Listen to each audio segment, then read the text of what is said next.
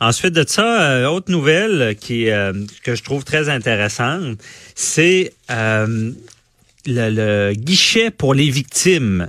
Jury Pop étendra sa, sa, formule à tous les milieux de travail.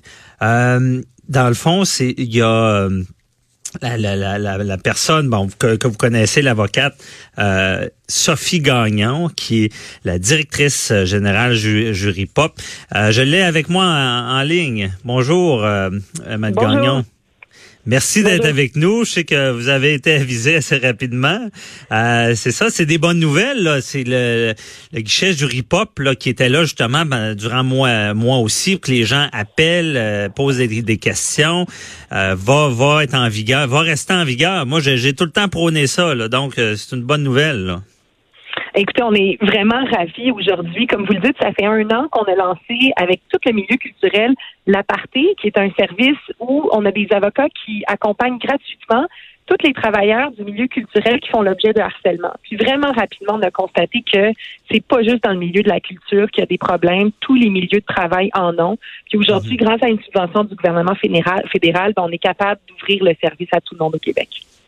OK, là, il y a eu subvention pour que ça, puisse perdurer euh, toujours. Vous avez été choisi là pour euh, euh, être la ligne. Donc, donc c'est est-ce que j'ai c'est seulement un milieu de pour les, questions de travail? Est-ce que j'ai bien compris?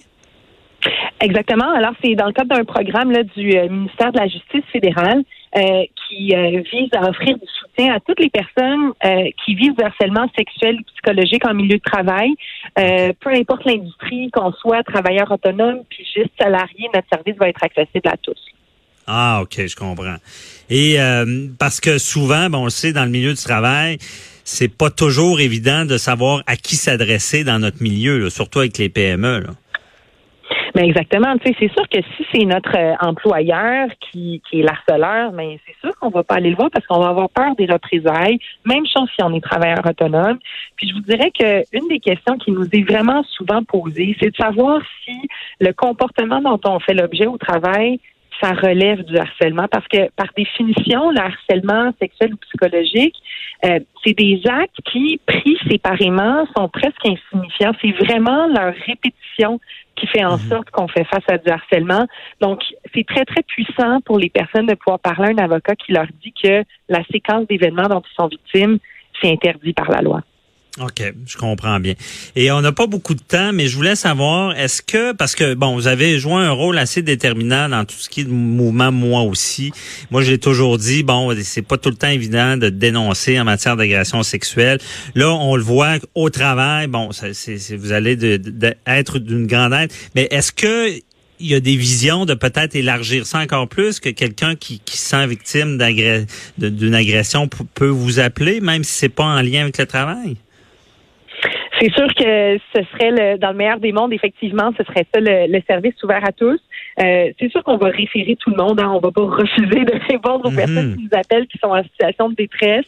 Euh, puis on travaille aussi en partenariat avec plusieurs organismes euh, où il y a des intervenants psychosociaux, judiciaires qui peuvent accompagner les gens qui vivent d'autres situations. Hein. On parle au CAVAC, au CALAX.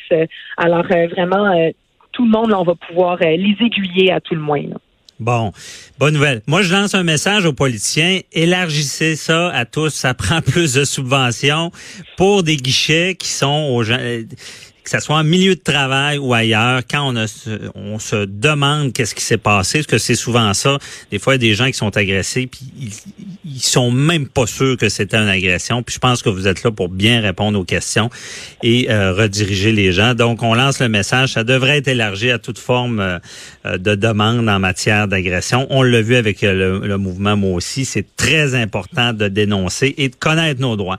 Merci beaucoup, euh, Sophie Gagnon, là, de, de nous avoir éclairé euh, avec, euh, et avec cette bonne nouvelle-là. Et c'est moi qui vous remercie. Bonne journée. Merci, bonne journée. Restez là, on parle au DPCP de santé mentale.